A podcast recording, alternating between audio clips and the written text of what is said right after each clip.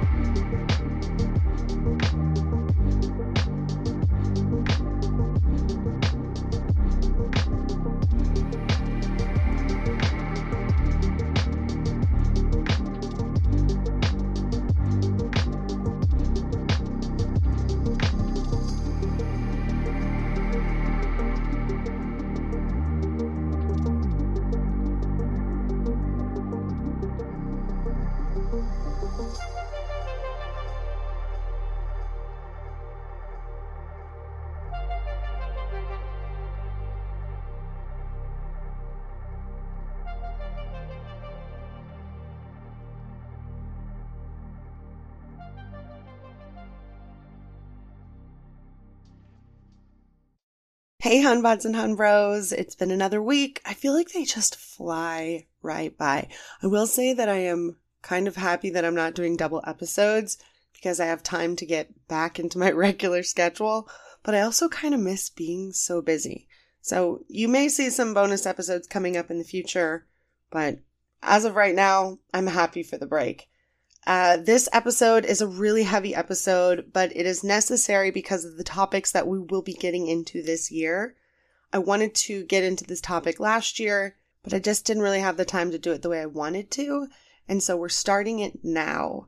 Uh, this topic has come up in multiple episodes in the past year and in multiple documentaries that have come out lately and documentaries that we will be getting into in watch parties on the Discord as well.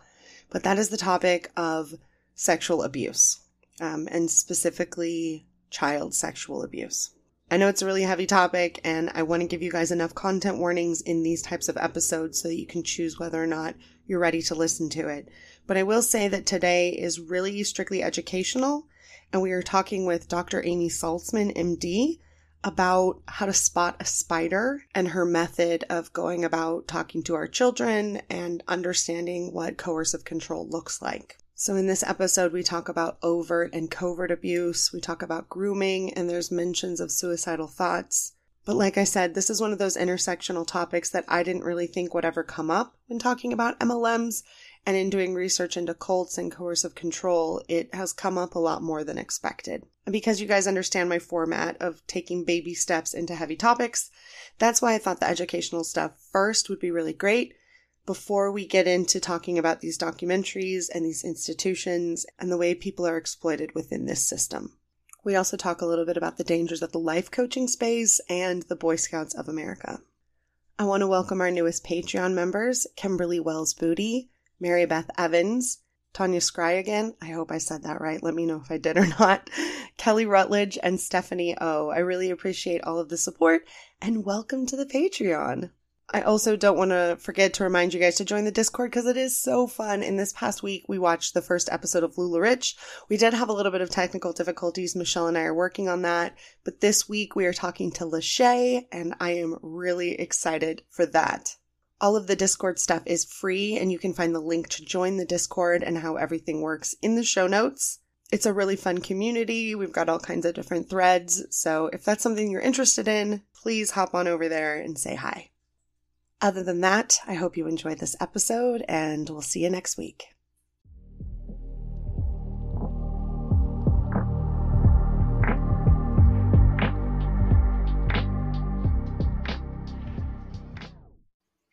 Welcome back to another episode of Life After MLM. We've got a heavy episode today. It is filled with trigger warnings, but it is incredibly important topic. We're going to be diving into this topic a lot more this year. And so I wanted to start off this conversation with my guest today, Amy Saltzman, MD. We're going to be talking about a lot of stuff. I'm going to let her explain it. She's the professional here. Dr. Amy, welcome to the show. It's so great to finally sit across from you and have this conversation. I'm so happy to be here with you and to be here to empower your listeners, to empower their children, teens, and young adults to spot and stop grooming and abuse in all settings. This topic comes up a lot and it has come up before on the show. My guests have talked about the abuse that they endured as children in their religious organizations and other organizations that they were in.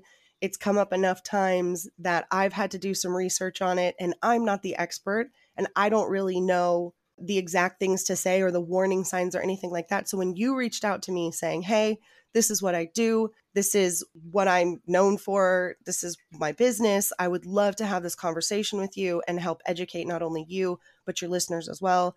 I jumped at the chance. I know this conversation is a long time in the making. We actually, I got sick a couple times too, even after we recorded and we had to reschedule. But it is really great to have you. Please explain to my listeners who you are, what your website's about, and what you do, and then we will get into the meat and potatoes of this conversation. Okay, so I'm a physician. I am a mindfulness coach. I am a former gymnast. I am a survivor, or I like to say, survivor of decades of covert emotional abuse, which I think we'll spend some time on today, and an abuse prevention expert. Wow. That has got to be a really heavy job to have. It is. And I really feel like I took a soul shattering experience and have used it not only to help others, but to reclaim my true self and then to help others reclaim themselves. So it's heavy, but there's a way where it's super uplifting. Yeah, very empowering, giving people the language to be able to talk about what happened to them and to prevent it in the future. I'm really excited to talk about this heavy topic because like I said, it comes up a lot of times just in passing in stories where people say, Oh, yeah, and then my stepdad abused me for a few years, or, and then this thing happened to me. And it's a lot of times in passing. And I feel like, as an advocate for survivors and thrivers and getting out of these abusive situations and learning what they were so that we can give language, I think that this is just a conversation that has been on its way and now it's here so if you're triggered right now already, because again, it is a very hard conversation we're going to have, and you need to skip it, that's fine. I would definitely suggest when you're in a better headspace coming back and listening to this because it is really important, especially for parents who have young children who are out and about in the world doing their things in teams and sports and schools and organizations. And this is really important information to know and to be able to teach at age appropriate levels to our children. So, this is your big content warning. I do think it's really important for your listeners to take care of themselves. And just statistically speaking, they have a certain percentage of your listeners are going to have direct experience with this. However, triggering or distressing or uncomfortable this conversation may be for you, I promise you it is a thousand times more uncomfortable to have a conversation with your child after the fact. Oh my God. Yes. Yeah, absolutely. So let's get into it. We're going to be talking about grooming right now. I really I want to understand and I think a lot of my listeners really just want to understand the word grooming and what that means and what it implies because you hear people use that word sometimes and they're talking about just preparing anybody for anything. Like I was groomed.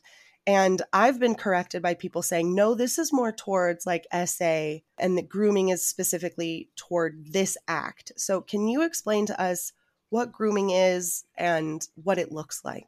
I want to break that question down into a couple parts. So, I think we are as a culture taught that grooming is something that leads to sexual abuse. And I actually think that definition is inaccurate because grooming is actually covert emotional abuse, also known as coercive control. And in and of itself, whether it leads to any other kind of overt abuse, it is abusive. And there's data actually to show that people who are subjective to psychological abuse, which is another term for grooming, are more likely to have dissociative symptoms and PTSD than people who experience overt abuse. And the reason is because it's covert, on top of the abuse, the victim is left wondering like did that really happen? I'm not really sure. What if I'm making it up? And so the subtle or what I call the sneaky behaviors of grooming, again, coercive control, are in and of themselves abusive. It is true that then grooming sets someone up for overt emotional abuse, overt physical abuse, overt sexual abuse, and for many of your listeners, overt financial abuse. Yeah, okay. So grooming really doesn't necessarily have to be about sexual abuse. It's any sort of covert control, gaslighting, lying, manipulating, those sort of things in order to elicit a future response. Exactly. And the future response is to make someone more susceptible to abuse, more obedient, more dependent there's something that I say a lot of times here, and that's like the comfort in the chaos. People that are raised in abusive situations often have abusive partners because you're just grown up that way. That's normal to you. So, is that sort of kind of the same as this grooming? On the outside, grooming may not look chaotic, but on the inside, grooming for sure feels chaotic because you are confused the long term thing is they are gaslighting you and they are making you doubt yourself and your own reality. And so that is very internally chaotic. Okay. Yeah, that absolutely makes sense to me. You know, this is like something that comes up and I don't even have the right language for it. And so I appreciate you correcting and sort of leading us down the right path because, like I said, this is so important. And I'm learning all of this as we're going as well. So let's talk a little bit about the differences between covert and overt abuse, because I think most of us, victims of multi level marketing and cults and scams and things like that, are more used to the covert abuse. The I didn't realize it was happening, I didn't know, the grooming, like we're talking about. So, what's the difference between covert abuse and overt abuse? And if you have any examples, that would be incredibly helpful as well. Yeah. And as we talk, you may have examples, but let's just talk about. I want to back up a step and talk about my program's called Spot a Spider. And part of how I came to create Spot a Spider is, as I said, I am a survivor of 31 years of covert emotional abuse or coercive control by a life coach what happened is after 31 years, I asked to leave or complete the relationship. And asking to leave is a big red flag. So we'll just say that. And when I asked to leave, the life coach insisted that I get a neuropsychological exam. So I had a full, very expensive neuropsych workup that included seven hours of testing for me and the psychologist talking to my husband for an hour. And actually, at that point, I was still at a point where I trusted my coach and believed she had my best interests at heart and actually believed she knew me best and could have the best view of what was going on with me. And so the psychologist also talked to the coach for two hours in the end, the psychologist determined that my relationship was with the coach who had the whole reason she had me be tested was she was saying either I had Alzheimer's or some other neurological condition. And as a physician, I was convinced enough that I believed her, even though I'm a physician.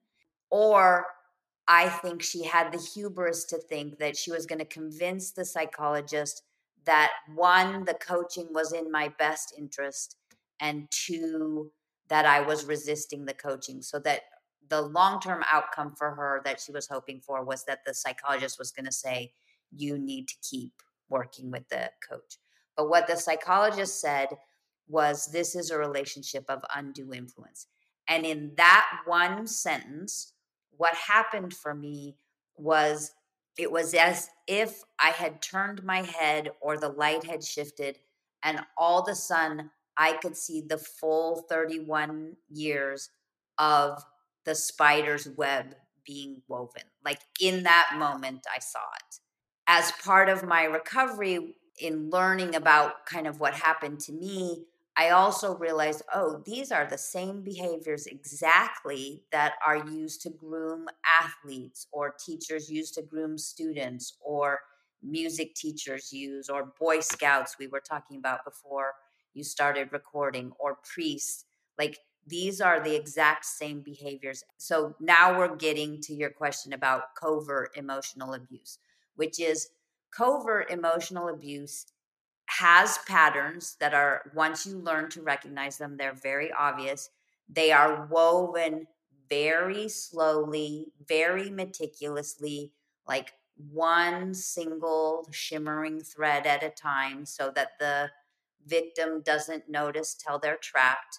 So the covert emotional abuse and why my first video is called how to spot a sneaky spider is it's very sneaky very subtle and what I want to do is help people see it being woven. So let's talk about some of the patterns. So the first pattern is usually love bombing, making someone feel special. You're my favorite athlete. Or sometimes in certain organizations, especially like high performing organizations, like an elite I'm going to talk about athletes because that's kind of my preferred domain, but this applies in any domain. But in a lot of places, that sense of specialness is actually baked in. If you're on an elite travel team, or if you're in the top orchestra, or if you're in the elite group in your dance studio, then that sense of specialness is already there. But then the coach or the whoever can play off that sense of specialness. So the first thing is a sense of specialness. And then love bombing in these settings with kids often in- includes giving little gifts. And it can be something simple a candy bar, a little trinket, offering extra time in coaching, offering a ride home, texting or messaging one child separate from the other kids. You know, those are all ways to make kids feel special. The next pattern is if someone says, ah, you know, I feel kind of uncomfortable about this, this doesn't seem right to me, then usually the coach will be super charming and they'll say, well, this is how all great coaches coach their best athletes, or you don't need to be nervous, or I can help you make your dreams come true. And then if someone pushes back still, often the love bombing and the charm is enough. And the coach doesn't need to resort to any other pattern because they've entangled the person already. But if someone pushes back, then the coach will start to bully and they'll say, you know, you need me to succeed, and without me, you won't be anything. And they'll kind of do the go ahead and leave, but then your life will be ruined. And then the next thing is, and I don't want to make it sound like these are steps because they're kind of all intertwined and happening at once, but they start separating the victim from their friends, from their family, from their support group. So they'll say things like, if a teammate is bringing up problems with the coach, will say, oh, well, that teammate's just jealous and she doesn't have what it takes and she's in a bad headspace. So don't hang out with her. If a victim, a child victim's parents are raising concerns and saying, you know, honey, I really, I'm not comfortable with this coach. I think we need to switch teams or whatever. The coach will tell the child, your parents don't know what they're talking about. They don't know what it takes to be great they don't understand you the way I do. I can support you better than your parents. If an assistant coach is bringing up things, the coach will say, oh, well, the assistant coach doesn't know what they're talking about. Or if it's within the coach's power, they'll actually get the assistant coach fired. So they're separating the victim and isolating the victim because an isolated victim is much easier to abuse. Often, abusive coaches will brag about how great they are. And if they're super sneaky, they'll tell you how great they are one day and then the next day they'll say oh well i wouldn't say i'm great but so and so said i'm great and she brought all her friends to the team and like if you can't see my greatness then that's your pro- like you're missing out and that's your problem they lie and deny so they'll say i didn't say that i didn't do that that's not how it happened and the last thing is often they will trick their victims into lying. So this is kind of an intense story, but I do feel like it's important for your audience to hear. So there was a gymnastics coach who was abusive and he was so abusive that one of his gymnasts attempted suicide. And when he found out, when the girl came back to the gym, he didn't show remorse or concern. He was mostly concerned about his reputation. And he demanded that the girl tell her teammates that the reason she had missed practice was because she had an allergic reaction. Then, to make matters even worse, the girl had been recruited by a college coach, and the girl's main gymnastics coach called the college coach and told him to lie and say that he, the college coach, had never contacted the girl and never offered her a scholarship. So they're very sneaky. And I should back up and say one thing. Usually, when they're trying to get someone to lie, they start with little lies. So they'll say to a kid, You didn't do your conditioning, or you have a bad attitude. And because the kid just wants to do the sport or activity that they love and they don't want any conflict with the coach, they'll just say, Sorry, I'll finish my conditioning. And they'll go redo what they already did. Or they'll say, Sorry, you know, I'll change my attitude. Instead of saying, no, I actually did my conditioning, and my attitude is because you're scaring me. And I'm not saying that I expect any child to stand up to a spider and do those things, but once the coach knows that you'll kind of bend to their will and apologize for something that you didn't do, then they have the sense that they can get away with more and more. So that was a lot. So you can pause, we can all take a breath, and then you can ask whatever questions you have. Yeah. Well, so the first thing is the term spider. Is that something that you came up with? I did because of really this feeling of like in that instance when the psychologist said this has been a relationship of undue influence it did have that feeling of like suddenly shifting focus and like the whole web coming in and because the weaving of the web is so subtle and like you don't know you're trapped till you're trapped i just felt like that's a super easy way to convey in kid language. And when I say kid in this case, I do have videos that walk through this, and they work for kids like seven and up. And even teens and young adults, I think, can benefit and kind of can benefit from the very simple presentation because this is such an intense topic. Like having it presented in a simple, way where the videos have me talking and animations and it's you know i think it applies to pretty much everyone probably till you know people are in college. Yeah it, it's a really good analogy. The first time that you mentioned spider in the web i was like you know what? That actually makes a lot of sense because you don't realize that there's all of this other stuff that has been put in place and woven into this web that maybe you missed the first time or you agreed to that you didn't realize what the actual true intentions were.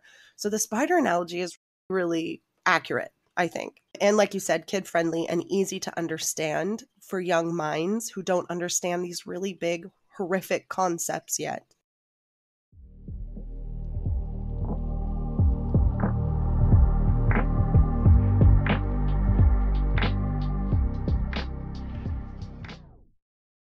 Head over to quince.com and grab yourself a little something something and support the show by supporting our sponsors. The weather's getting warmer, so it's time to say goodbye to jackets and sweaters and say hello to lightweight fabrics and classic styles. I have been taking advantage of the beautiful weather and getting outside for daily walks, and I cannot say enough good things about the flow knit high rise boyfriend jogger from Quince. Seriously, running errands, doing school pickups, swinging by the farmer's market, or taking Jaja for a stroll around the lake, these bad boys are versatile. I love the deep pockets, the high waistband, and the internal hidden drawstring. They're quick drying, moisture wicking, antimicrobial, and the four way stretch makes them so comfortable. They're made with 88% recycled polyester, and the Global Style Standard certified yarn dramatically lowers environmental impact by diverting landfill and ocean bound plastic. Not to mention using recycled claim standard approved dyeing, washing, and manufacturing processes with low water and eco friendly dyes. They have become an absolute favorite, and you can save up to 59% off the high end counterpart by shopping with Quince. Throw on a cotton modal scoop neck tee and some sneakers, and you've got a perfect, effortless outfit. Get warm weather ready with Quince. Go to quince.com slash MLM for free shipping on your order and 365 day returns. That's Q-U-I-N-C-E dot com slash MLM to get free shipping and 365 day returns. Quince.com slash MLM. Do you ever wonder how much of your personal data is out there on the internet just for anyone to find? I promise it's more than you think. Your name, contact info, social security number, home address, even information about your family members. It's all being compiled by data brokers and openly sold online. This can lead to a lot of problems, including identity theft, phishing attempts, harassment, and unwanted spam calls. But now you can protect your privacy with Delete Me. Signing up for the service is super easy. Just provide Delete Me with exactly what information you want deleted, and their experts take it from there.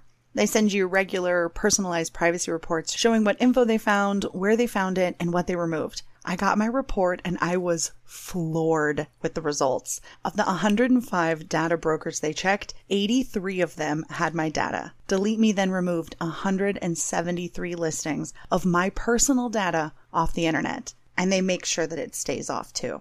Take control of your data and keep your private life private by signing up for Delete Me at a special discount just for our listeners. Get 20% off your Delete Me plan when you go to joindeleteme.com slash MLM and use promo code MLM at checkout. The only way to get the 20% off is to go to joindeleteme.com slash MLM and enter code MLM at checkout. That's joindeleteme.com slash MLM, code MLM.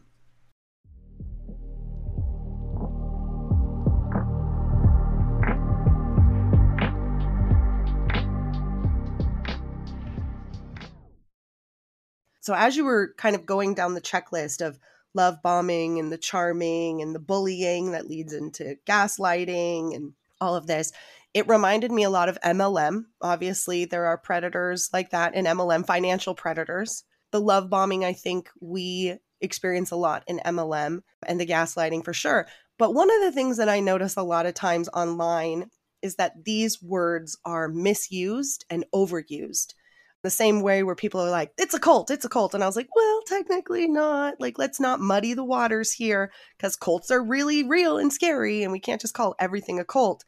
But it's the same sort of thing. So I was wondering if we could go down these terms and you could sort of give us your professional opinion and understanding of these terms.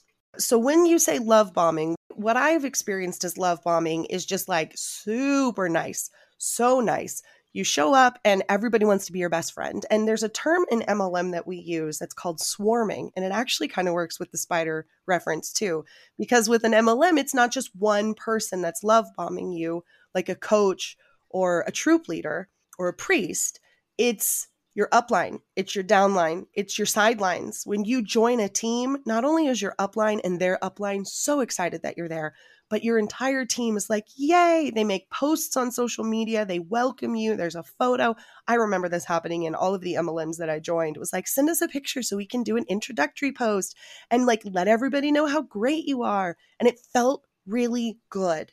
And I know there are people listening right now nodding their heads because it happened to them too. So let's talk about love bombing and what is love bombing and maybe what wouldn't be love bombing.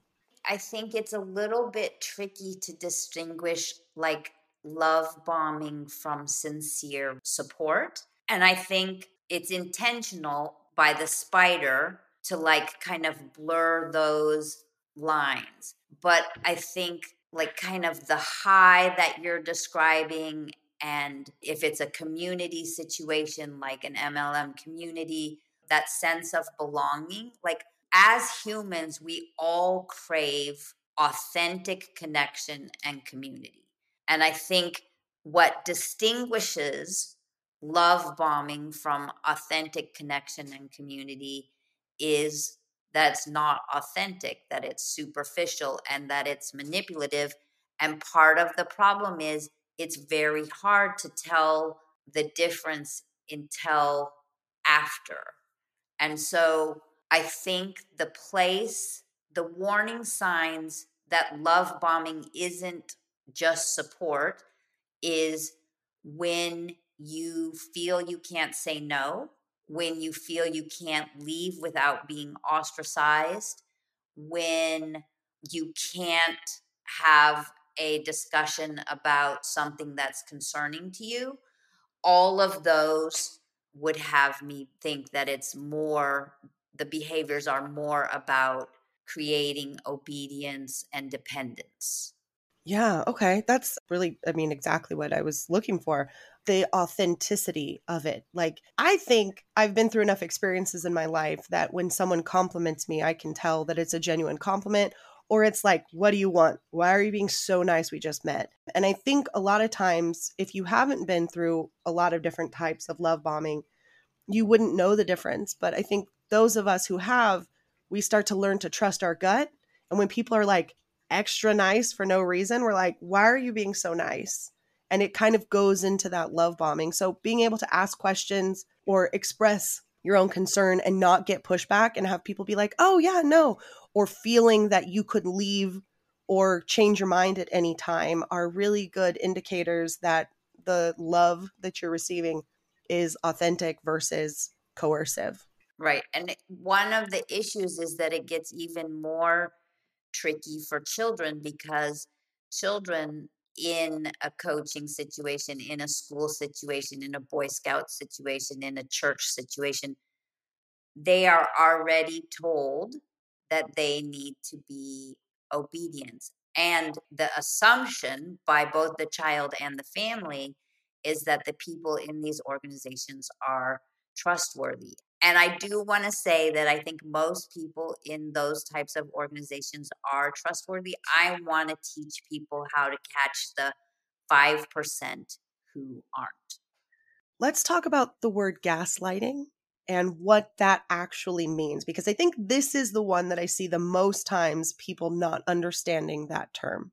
Yeah, so the way I describe gaslighting, and it is a term that I describe in the videos, is it's behavior that's meant to make you doubt yourself and doubt your view of reality and basically trust the abuser more than you trust yourself. And when gaslighting's done really, really well at the end, you believe the abuser's view so much that you actually end up weaving the web for them. So, in an athlete's case, that might look like, well, I'm weak and I'm just not trying hard enough. And if I do better, then the coach will be happy. And coach is such a great coach that, like, I must be the problem, right? They've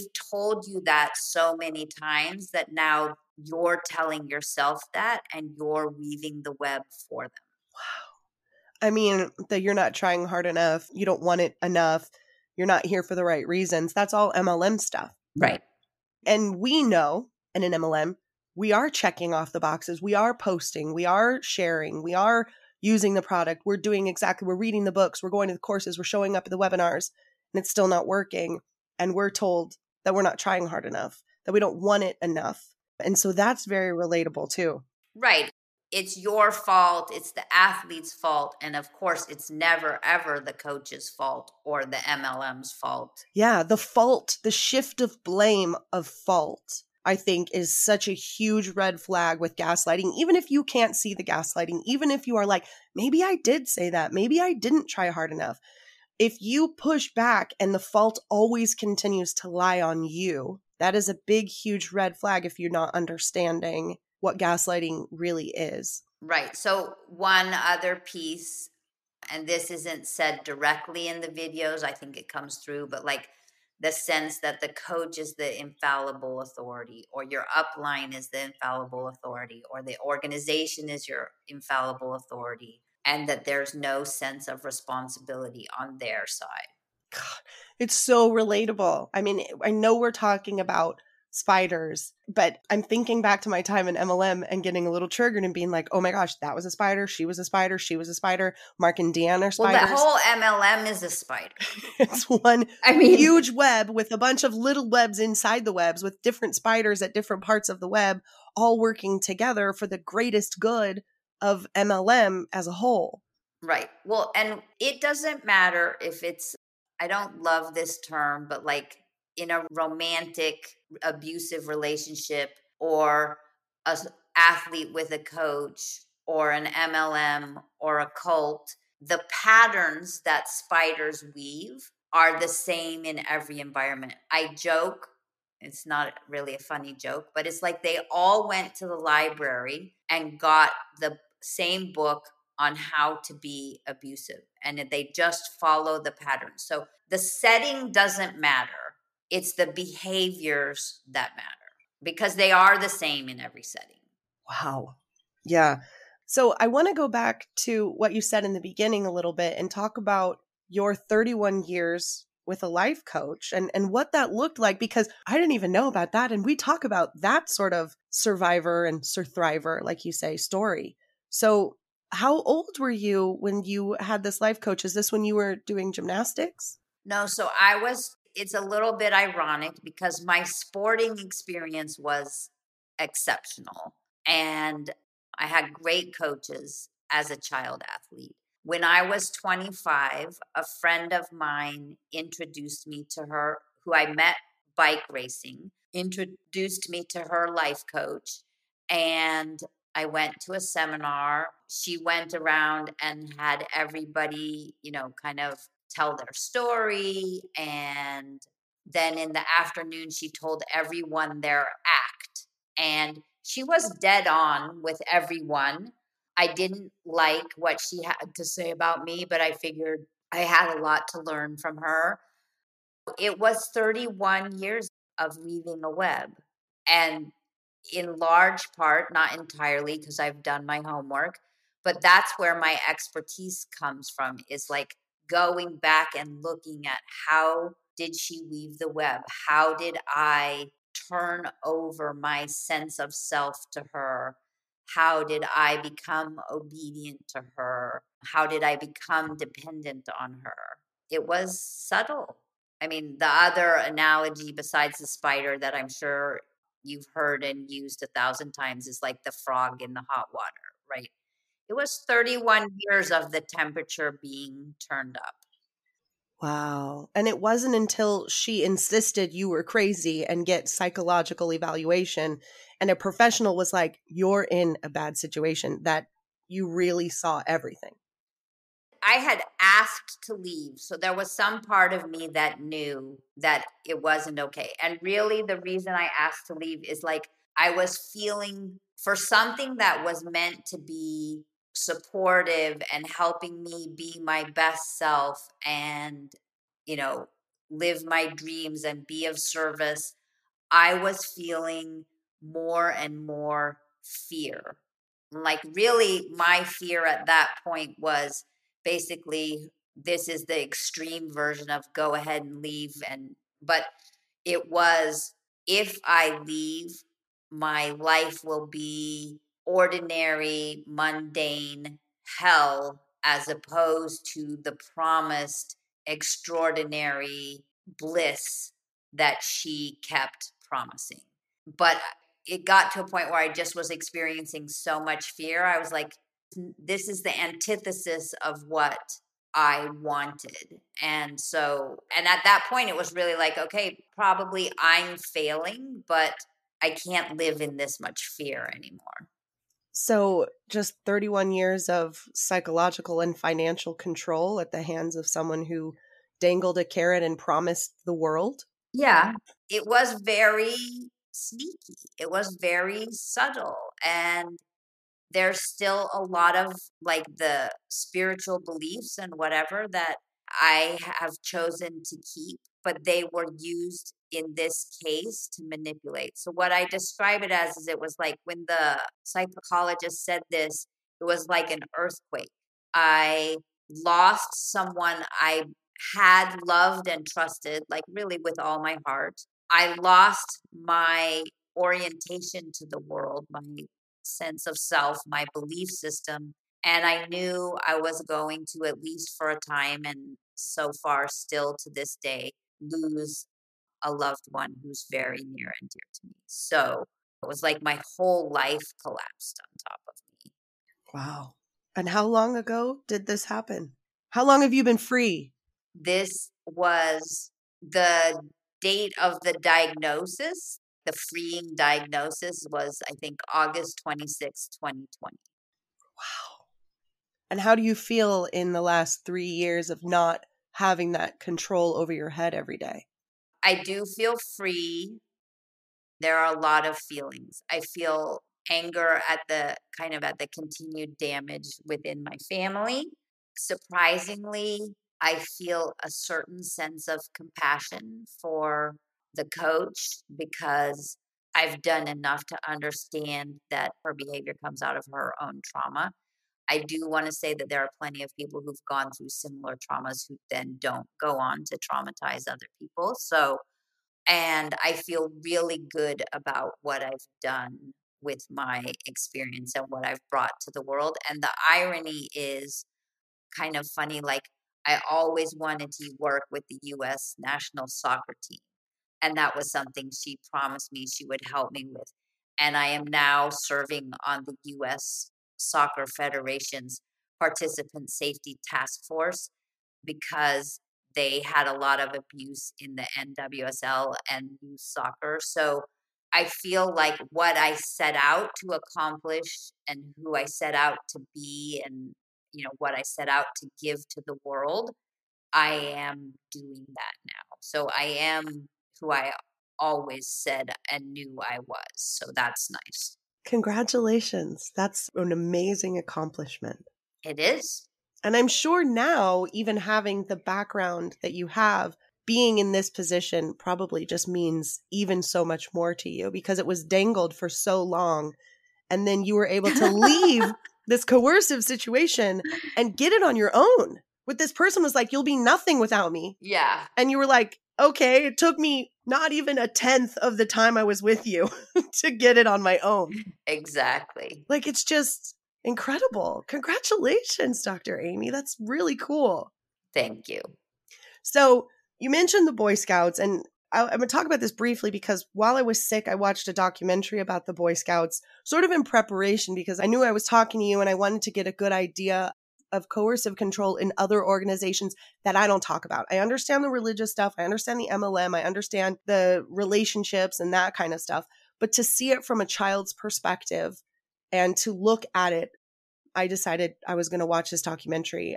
And I know that you said that you haven't seen it yet, but you know what it's about because this is what you do. I will put a link to it in the show notes. I'm not sure exactly what it was called, but it is a documentary about these lawsuits that came out accusing the Boy Scouts of sexual abuse. And it was really horrific. And I think it's really important to say this because a lot of these lawsuits that were coming out were for abuse that had happened like 30 or 40 years ago. And so it was these boys that are now men who are now in their 50s, 40s, 50s, 60s who are like, I have to tell somebody and it, it, also talks about how like there's a whole nother group of boy scouts who are not 40 50 or 60 years old yet who are not ready to tell their stories who could quite have possibly have been abused in the last 30 years that just have not come out yet. And it was really incredibly eye-opening. They had sort of like a call to action like hey if you want to get into this class action lawsuit that we're going to do if you've been abused by the boy scouts like hit us up. And they were like we were expecting like maybe 10,000 20,000 they got 80 80,000 complaints from boys ranging from like the 60s when the Boy Scouts started until like the mid 80s or something like that. It was literally like a 20 year span. 83,000. And they talk about this, these spiders. And some of these troop leaders were single men who had never been married, never had kids, never had any sort of real relationships. They were almost like these like nomadic men who just sort of wandered around and like would land in cities and they would team up together and they'd be like, Do you want to start a Boy Scout troop? And they would go to the less fortunate areas of town where there were a lot of people on like in poverty or single parent families people that were like, oh, I, yeah, sure, I'd love to get my boys in some sort of thing. They need a father figure, they need a man in their life. They need to learn how to camp and start a fire and do all of these things. And the parents were literally signing off. There was no background check from the Boy Scouts. They didn't even ask for government ID when people would start troops. So they could have been using fake names. And they were like, oh, yeah, it's the Boy Scouts of America. I trust them. And these spiders were hiding in this organization and actively targeting and going after these young boys to abuse them. And it was horrible and horrific and really added a lot of context to the things that we see today and just things that are happening that we know are happening. You know, you see these documentaries like, oh, the trafficking is happening in, in other countries and we should go and fight them and save these children. And we're doing this disservice of not actually telling the truth about where these predators really are. They're living in our own homes, they're in our Boy Scout troops, they're in our churches, they're in our coaching systems, they're in our schools. And we hear so much more about teachers and troop leaders and priests getting caught doing this, I mean, into the thousands, more so than people that we like to point fingers at, like, oh, it's drag queens or it's the LGBTQ community and things like that. Like, it's really uh, sort of a disservice. And for me, seeing that story and knowing what I know, and then being able to talk to you and sort of triangulate all of these things and go, well, I know what's happening because I'm getting it from all these different sides. I think and it is something that we're going to talk about because it's going to come up a lot this year. A lot of interviews, we're going to be talking about this exact topic. And that's why we're doing the educational stuff first. But it's there and it's a disservice to my listeners, to your children, to anybody that's listening who's going, no, because it's happening.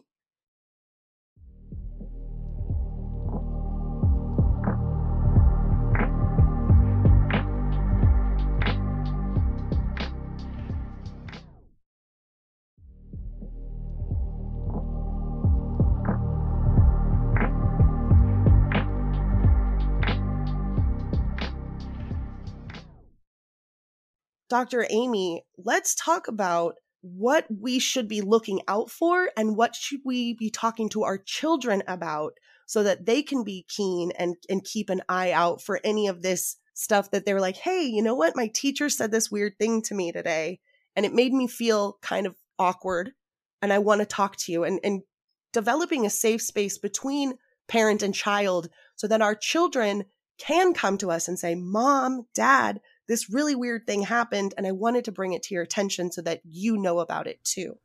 Right. So I think the easiest way for parents to start this conversation is to watch the videos with their kids and go through the behaviors. The videos are very gently paced. They say if at any point you want to stop, if at any point you want to say, something that happened to you or something that happened to someone you know, then stop. But I do think just in the same way that we teach our kids to cross the street, right? And we teach them to stop at stop signs and look both ways and notice if someone's driving erratically or too fast. We want to give them the same information to be able to stop at stop signs in their relationships with adults. And that's what the videos are intended to do. And they really do. They walk through all the patterns that we just walked through for covert emotional abuse.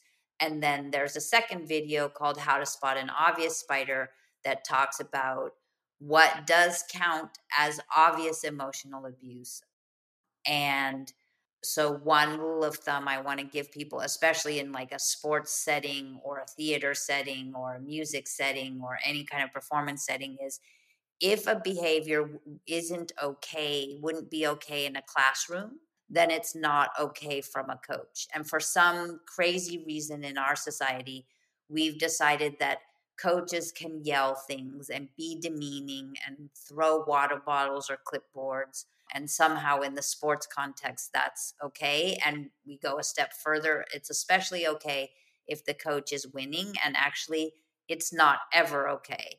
And then the last part of how to spot an obvious spider is really talking through what kind of touch is okay and knowing how to say sexual body parts and where they are so mouth hands breasts butt, penis, vagina, and anus. And what I say is if you can say mouth and hands, then you can say the other words.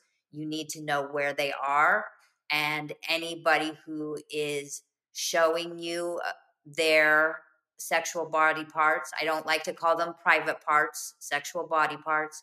Anyone who is showing them to you in person, on video, asking you to show your sexual body parts to them in person or on video, anyone who's talking to you about it, anybody who is touching one of your sexual body parts with one of their sexual body parts, all of that is sexual abuse.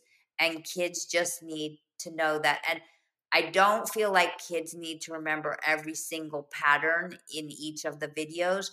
They just need to know and be able to say, like you said, this is creeping me out, or mom, I think my coach is a spider. That's enough. All you want them to do is to have that ability to trust their instincts and to be able to say, I'm uncomfortable. And then as a parent, I wish this went without saying, but it doesn't always. You want to listen and you want to believe them because if the kid is telling you something is of concern, it's probably worse than what they're telling you. So you want to take it seriously and not say, oh, well, he was just being friendly, or he would never do that, or, you know, all of the thing, other things that people sometimes say. And if you have said that, don't beat yourself up. Just go back and say, three months ago, you told me this, and I wasn't paying as much attention as I should have been. I want to have the conversation again. Yeah, and I want to also add and agree with what you're saying about the anatomically correct terms. Because if something happens to your child, heaven forbid, and the police come to your child and say, What happened? And they said, They touched me on my TT. A TT is not a body part, and the cops can't really do anything for that. I've had conversations with another person that's going to be coming on the show, the TikTok advocate, Katie. She's fantastic. But that was one of the things that she said to me that really stuck with me was make sure your children know what those are called. Even if they prefer to use another term, you know, like in the home or whatever, cutesy, whatever, but make sure they know what those are called because if something were to happen and you were to report it, you need to know the proper anatomically correct terms. Well, and I would go a step further because there's actually data to say that people who know and feel comfortable using proper anatomical terms are much less likely to be abused in the first place. Because if a coach touches an anatomical body part, they can either tell a parent or just say to the coach, like, don't touch my butt. And then spiders are usually pretty scared and if they have a sense and we this will get also to the policies and procedures which i did want to touch on just a bit. If they have a sense that people know what's up they're going to look for someone else or somewhere else. So this just seems like a good moment to segue and say on my website there's a ton of free resources that are available and on the bottom right of the resources page is something called policies and procedures.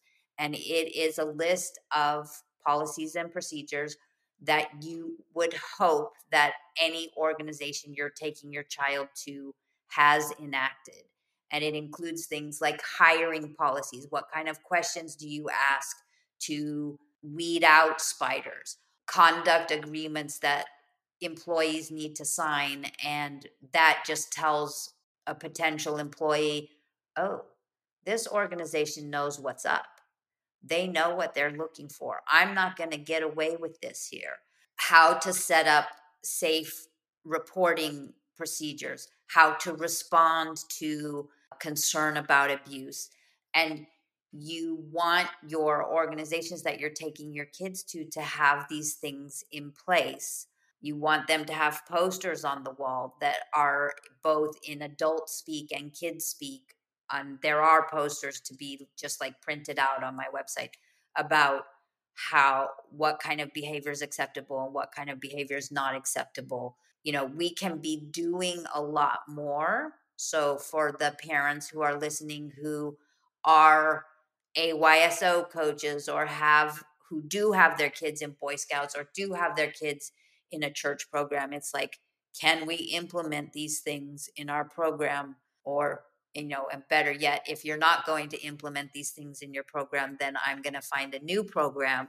But we can be doing stuff in our home to educate our own children but we can be doing stuff out in the world to make the organizations that we entrust our children to safer imagine if every single parent went to your website and printed that out and kept it with them and every single time they signed their child up for anything or even thought about it, they brought that in and then they said, I need to go through these with you so that I feel safe. And the impact of those businesses realizing that parents are coming in and demanding that their children are protected. Really, I mean, basic bottom of the barrel protections, it really seems like. But going in and saying, What are your policies? Answer these questions. How do you go about hiring people? What's the background check look like? And these business going, Well, we don't really have any of this in place. And you going, Thank you for your time. We're going to go somewhere else. And the impact of those businesses losing money.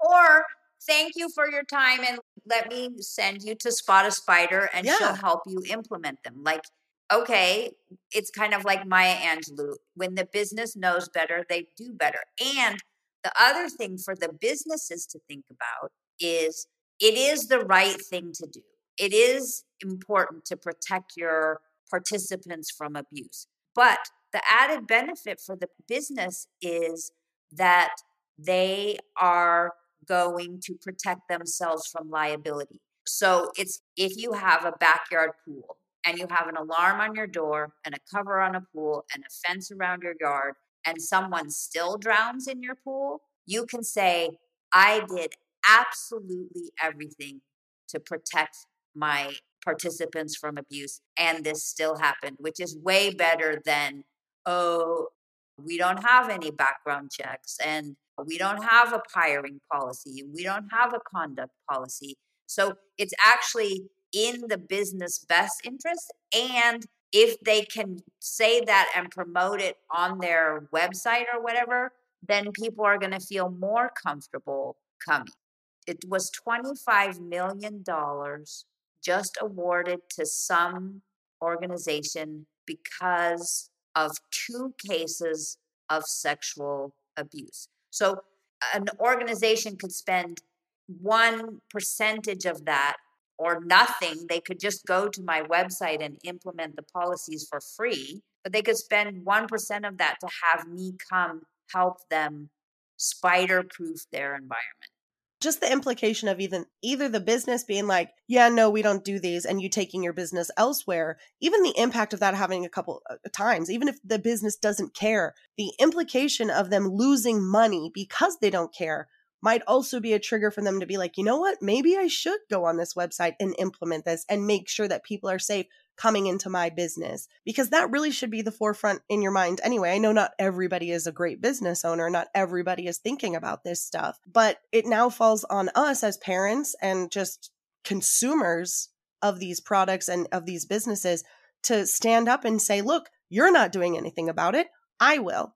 And if you're not going to implement these, I'm going to take my money and my business elsewhere. And I'm also going to let people know that you don't follow these rules and to maybe not join this church or this group because a lot of times people don't care unless it affects their bottom line. And I would hope that people would say, oh my gosh, this is a really great resource. Where did you get this? We're going to implement this immediately. Wow, this is so thorough and well researched. Thank you so much. That could be the other side of it. But the fact that these spiders can weave their webs in places that we go every day and can groom our children just from basic daily interactions. It could be somebody at the grocery store that just gives your kid a lollipop every time you go through the line or something. You don't realize because sometimes it's people just being really genuinely nice and you don't know. And so those red flags of the love bombing, the gaslighting, all of those steps that we talked about earlier, and going through that and having your child understand the difference between people just being friendly and people being sort of like overtly going out of their way to be friendly is a red flag. Right. And the, the tricky thing is that really sneaky spiders try to look like just your friendly average whoever. And so the more patterns you see, the more concerning it is. You know, if the person wants to get the child alone, that's concerning. But it's learning to recognize the patterns. Right.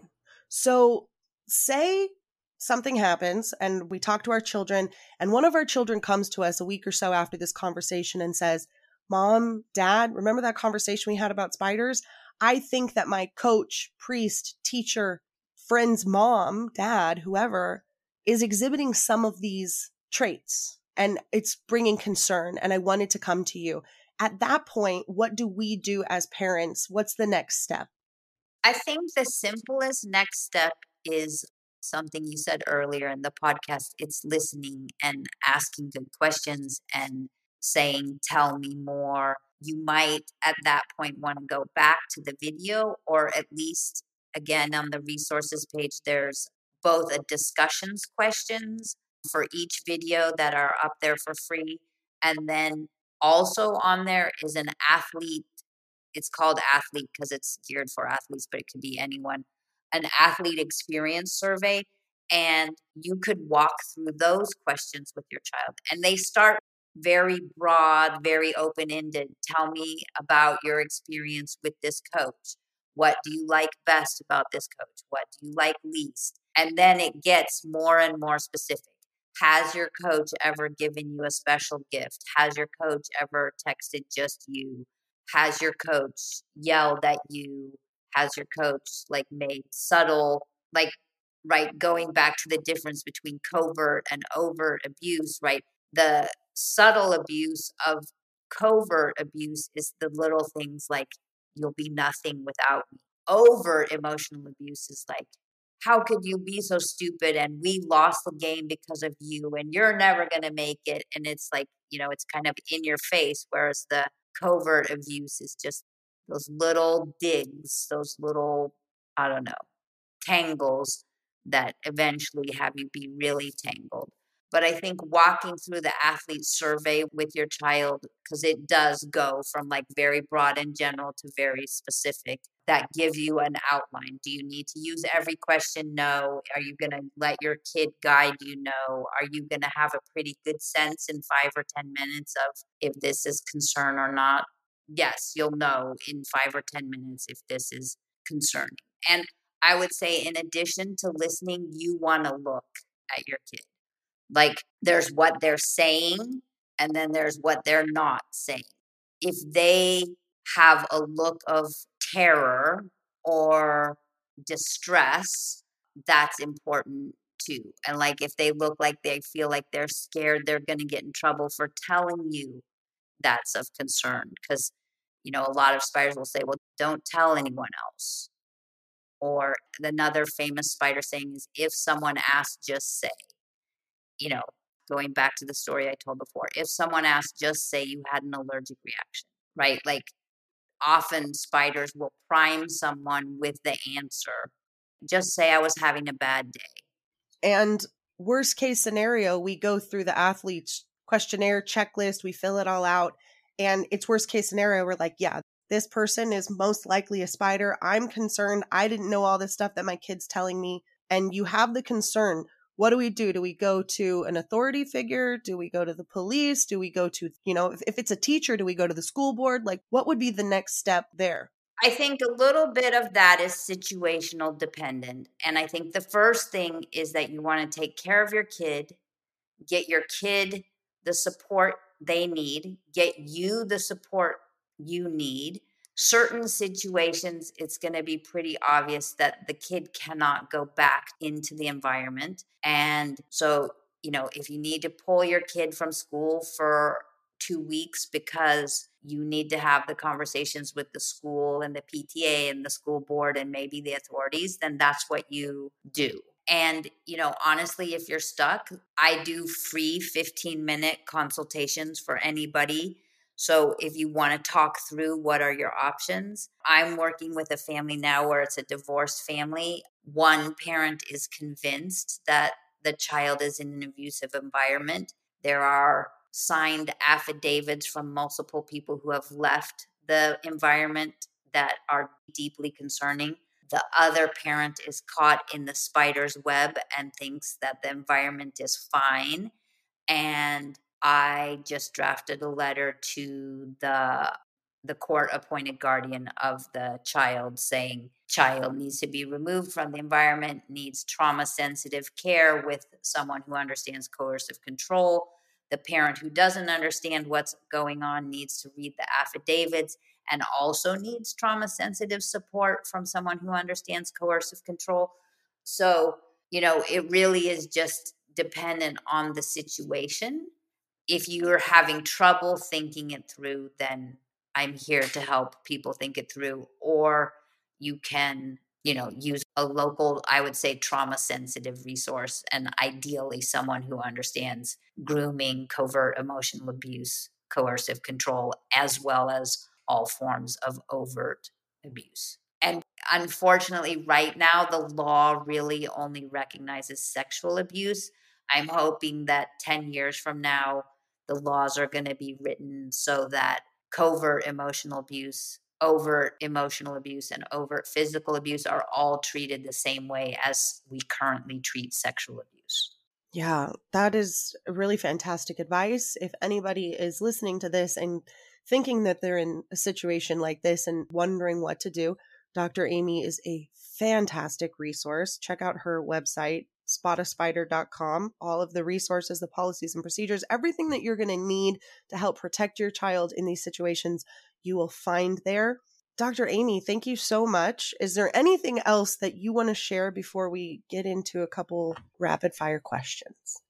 Yeah, I think there's two things that I want to share. One is you had talked somewhere in the middle about like the overuse of things like the words cult and gaslighting and narcissist. And I do think there's a way where they're creeping into the language in a way that you know, I had a friend say, "Oh, I went to the shopping mall the other day and I was traumatized." It's like, uh, I'm, you know, maybe depending on your history, but probably an overuse of that word. And so I do think we want to be careful, but I also think we tend to think of a cult as a compound where people can't leave and a charismatic leader and a big group of people and really cultic abuse, which is the same as coercive control, can happen in any setting on any scale. So I think that's important for people to know. And then I just want to make a reminder because kind of I feel like everything we've said kind of implies that spiders are usually men and they are not always men. So I say that spiders can be men or women they can abuse boys or girls. So spiders can abuse anyone of any gender, eh, be any gender, and abuse anyone of any gender or any age. So I just think it's important for people to be on the lookout for female spiders, which we tend to forget. And except for things like the Boy Scouts, like we often forget that boys can be victims of spiders as well. Yeah very important distinctions there. It can happen to anyone. And an understanding that you can also be a victim of this. That's why these resources and having these conversations are so important. If anything resonated with you, again, Dr. Amy is a fantastic resource. Book a 15 minute call and just maybe you just have a couple questions and, and maybe those questions are answered and your mind is put at ease instead of, you know, getting worse. So nothing to lose in having some concern and some getting some insight from Dr. Amy. At the end of these, I do rapid fire questions, and these are tailored for spiders. so I am going to ask you one word that encompasses how you feel about coercive control. I'm going to give you two sad and angry. Give me a warning to somebody who might be in this sort of situation, a coercive control situation, whether it be a listener or a parent who has a child in this. Give us a, a warning that maybe you haven't already given us. Trust yourself. This is an MLM one because we're just curious what you think. What is the worst MLM in your opinion? I guess this goes back to my other answer before. Like any place these patterns are showing up an MLM, an intimate relationship, a gym, a school it's bad. And I don't want to, like, abuse is abuse and grief is grief. And I don't think we need to be like, they're all bad. That's fair. They are all bad. they are. They're all bad. We're going to expose all of them one day. What is the hardest lesson that you learned in going down this journey about spiders? Oh, that's a good one. The hardest lesson I've learned is just because I can see the web doesn't mean that other people who I want to see the web can see it. I've also learned that for someone who hasn't been through an experience like this, it's not fair for me to expect them to fully grasp what happened. And so to like bridge that gap between the absolute cruelty of what I experienced and someone else's understanding of that takes multiple conversations. And we're going to end it on a positive with a positive takeaway from your journey into learning about coercive control and spiders. Okay, so at the very end of How to Spot a Sneaky Spider, I name my abuser, which I'm going to do now. So her name is Georgina Lindsay, and she's currently also going by Georgina Lindsay Francis or Georgina Francis. And we name our spiders for four reasons. First, to protect others. Second, to be a voice for people who've been abused but aren't ready to speak up yet because they're still healing. Third, to have responsible adults, including legal authorities, take actions to prevent the spider from continuing their abuse. And fourth, to prove that we're free.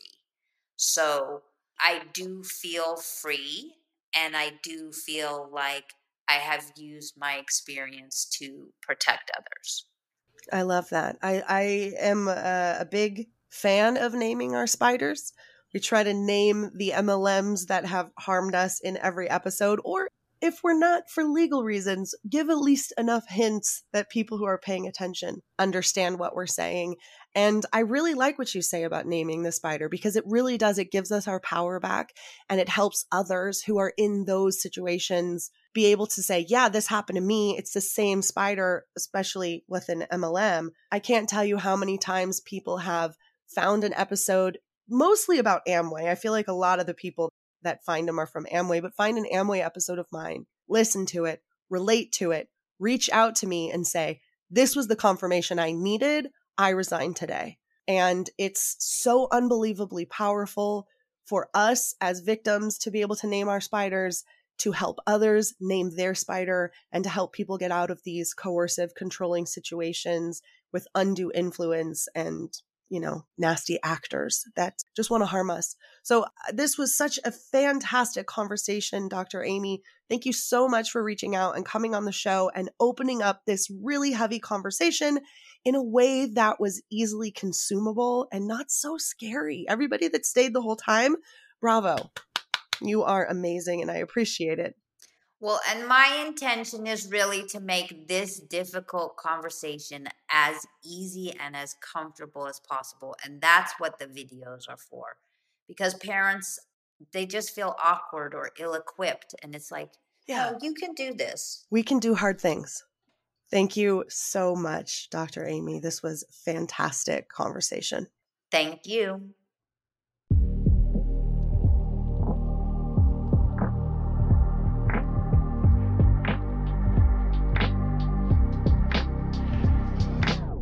Thank you so much for listening to Life After MLM.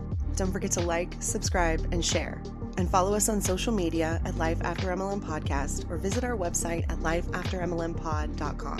And don't forget to check out our Patreon for exclusive content and join the community on Discord. You can find all of the links to follow in our show notes. Life After MLM is produced by Roberta Blevins. Audio editing is done by the lovely Kayla Craven. Video editing by the indescribable RK Gold. And Michelle Carpenter is our triple emerald princess of robots. If you have a story about a cult, fraud, scam, or MLM and want to be on the show, please hit us up. We would love to help you tell your story and start your healing journey in life after MLM. See you next time, Hans.